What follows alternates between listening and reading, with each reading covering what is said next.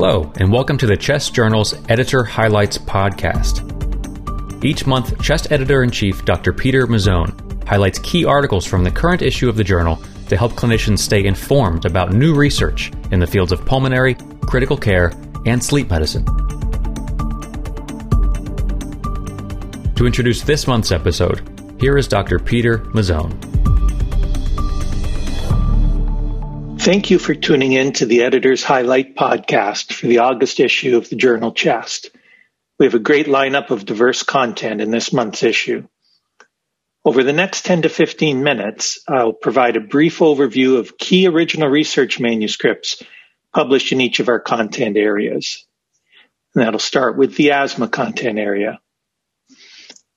Prior studies have reported an increased risk of developing asthma following lower respiratory infections. This relationship has not been specifically evaluated in infants who develop pneumonia. In this month's issue, Rhedin and colleagues used a nationwide registry-based cohort of more than 900,000 Swedish children to assess the association between pneumonia in infancy and asthma at four years of age. They also assessed whether this relationship has changed since the introduction of nationwide pneumococcal vaccine immunization. They noted a strong association between pneumonia in infancy and asthma at four years, with an odds ratio of 3.38. This relationship was a little stronger during the pneumococcal vaccination period. These results may have implications for future asthma preventive measures and suggests that asthma could be considered a morbidity attributed to pneumonia. The asthma section also includes a research letter describing the use of polarization sensitive optical coherence tomography for bronchoscopic airway smooth muscle detection after bronchial thermoplasty. Next is our chest infections content area. Mycobacterium abscessus pulmonary disease can be difficult to treat because of its resistance to antibiotics. In this issue, Kang and colleagues determined the outcome of 82 treatment-naive patients with Mycobacterium abscessus treated with inhaled amikacin containing multi-drug regimens that also included IV amikacin, imipenem, or cefoxitin, and azithromycin. 12-month cure rates were 65% overall, 91% in those with Mycobacterium abscessus subspecies massiliense, and 31% in those with Mycobacterium abscessus subspecies abscessus. Symptomatic improvement was noted in 88% and radiographic improvement in 78%. These results suggest favorable outcomes when inhaled amikacin is added to a multi-drug regimen to treat Mycobacterium abscessus, while also highlighting that easier and more effective treatments are still needed. Other original research published in this month's issue includes an evaluation of persistent lung inflammation measured by FDG PET CT after resolution of community acquired pneumonia and a description of hospital-acquired infections in critically ill COVID-19 patients. A research letter assesses the association of long-term macrolide therapy and non-tuberculous mycobacterial culture positivity in patients with bronchiectasis. And a How I Do It review describes the rapid design and implementation of post-COVID-19 clinics. On to our COPD content area.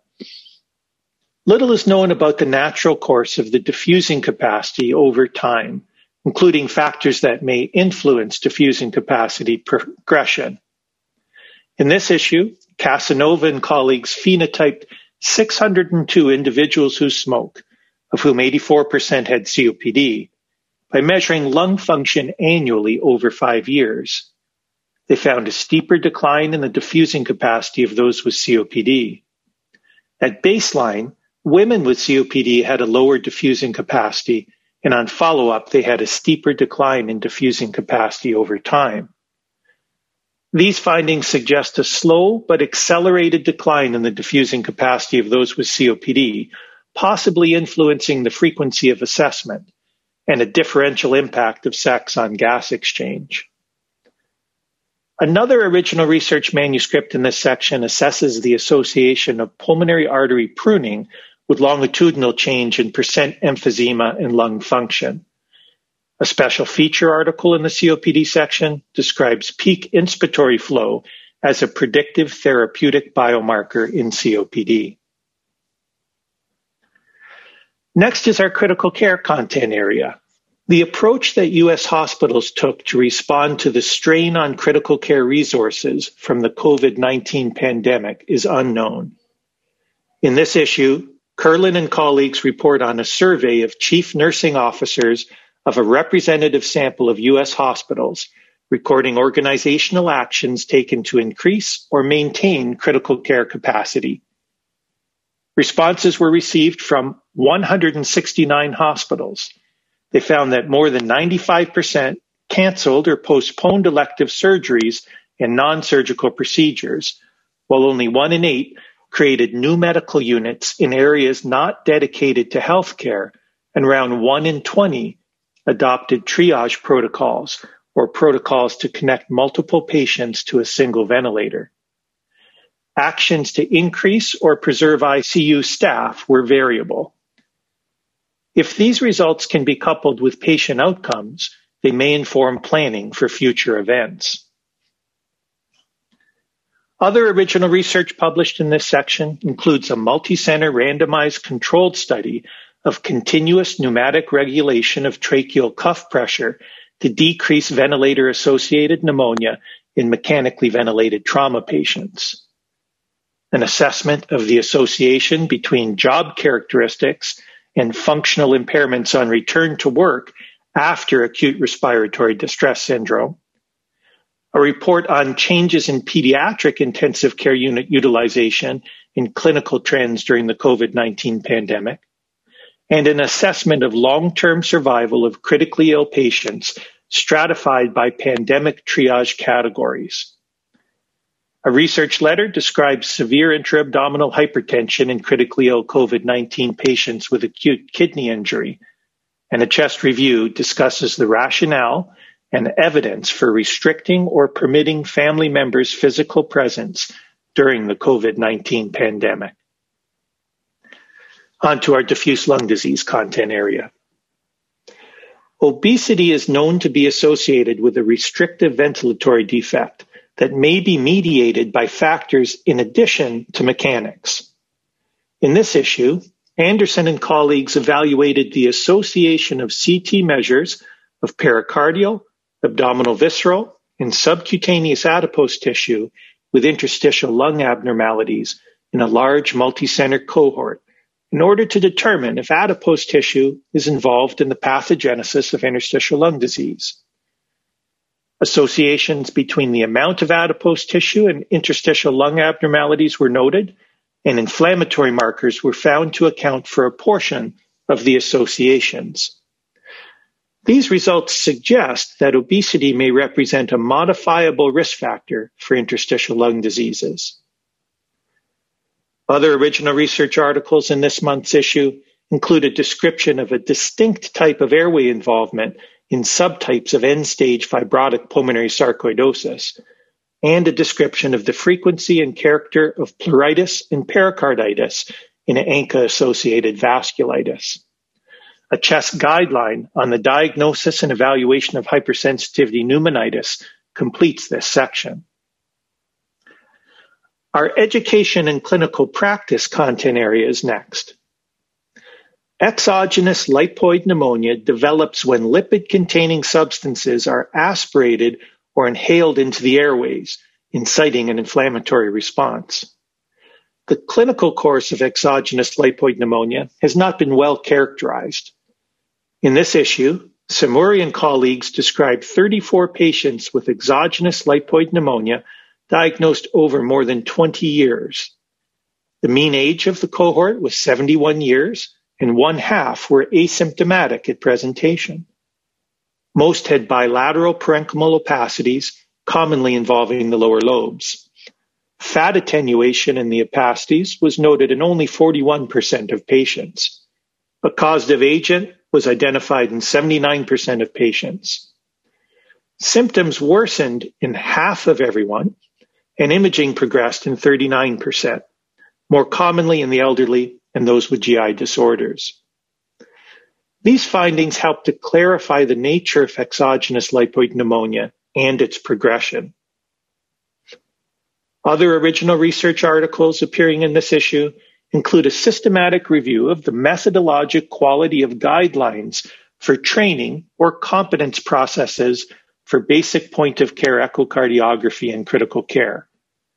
The characterization of particle generation during cardiopulmonary rehabilitation classes with patients wearing procedural masks, and insights from invasive cardiopulmonary exercise testing of patients with myalgic encephalomyelitis, chronic fatigue syndrome. A chest review on the utility of chest CT imaging in suspected or diagnosed COVID-19 patients completes this section. Next is our pulmonary vascular content area. The impact of pulmonary hypertension in patients with COPD is unclear. In this issue, Dario Vizza and colleagues sought to assess which factors could determine the outcome of patients with pulmonary hypertension and COPD. Using a large cohort, the authors compared the outcomes of patients with moderate or severe pulmonary hypertension and COPD who received medical therapy for pulmonary hypertension to the outcomes of patients with idiopathic pulmonary hypertension. Those with pulmonary hypertension and COPD were older, predominantly male, and had more functional impairment. Transplant-free survival was lower in those with pulmonary hypertension and COPD. Improvement in the six-minute walk distance with therapy was associated with a better outcome. These findings highlight just how ill patients with pulmonary hypertension and COPD are and provide added knowledge about the potential benefit of pulmonary hypertension treatment in these individuals. Our sleep medicine content area is next. The treatment of obstructive sleep apnea in patients living at high altitude is not well established. In this issue of Chest, Tan and colleagues sought to determine whether nocturnal oxygen supplementation improves sleep-related breathing disturbances, oxygenation, and cognitive performance in patients living at high altitude.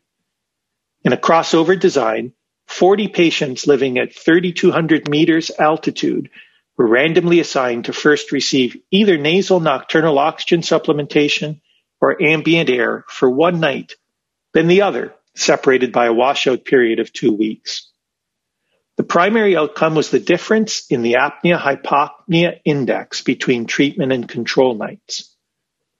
Nocturnal oxygen supplementation at 2 liters was found to decrease the total apnea-hypopnea index by 17.9 per hour, increase oxygen saturation by 7%, and decrease heart rate during sleep and pulse rate in the morning.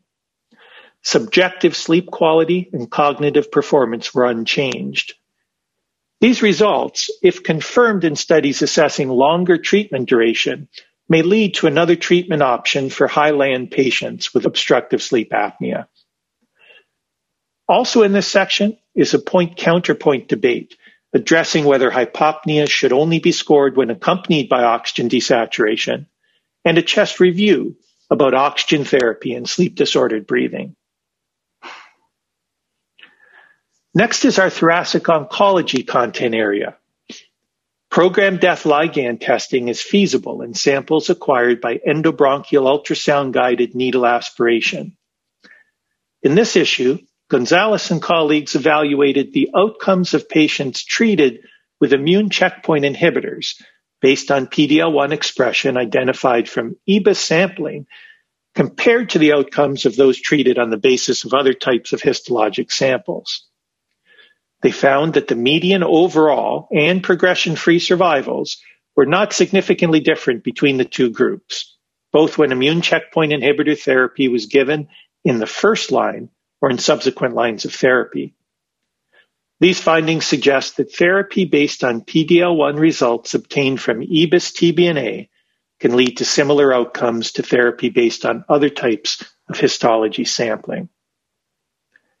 Other original research articles appearing in this month's issue include an assessment of individual lung cancer risk perception within a screening population, a description of immune checkpoint inhibitor related pneumonitis in real world settings, an evaluation of the pathologic T classification for non-small cell lung cancer with visceral pleural invasion, a description of the provision of smoking cessation resources during in-person shared decision making for lung cancer screening, and an assessment of the safety profile of the use of intrapleural thrombolytic or fibrinolytic therapy in obstructed indwelling tunneled pleural catheters in patients receiving anticoagulation. Finally, I encourage you to take a look at our Humanities and Chest Medicine series, where a publication titled Effacement in our Exhalation section and an essay in our Vantage section discussing payment reform as a means of achieving justice with pulmonary rehabilitation reimbursement as an example are very valuable reads. Our case series publications for the month provide novel and educational cases to help improve your clinical skills. I hope you enjoy reading all of the high quality content available in this month's issue of Chest. As always, I'm grateful to the authors of this work, the reviewers who volunteered their time to improve the quality of these manuscripts, and to our editorial board for guiding everything that we do. Until next month, I hope you enjoy the August issue. Thanks for listening to the Chest Journal's Editor Highlights podcast. You can find the articles mentioned in this podcast and more on chestjournal.org. And if you're looking for more context and commentary on articles in the current issue, please check out the original Chest Journal podcast, which features in depth discussions with the authors themselves. We'll be back again with more editors' highlights next month.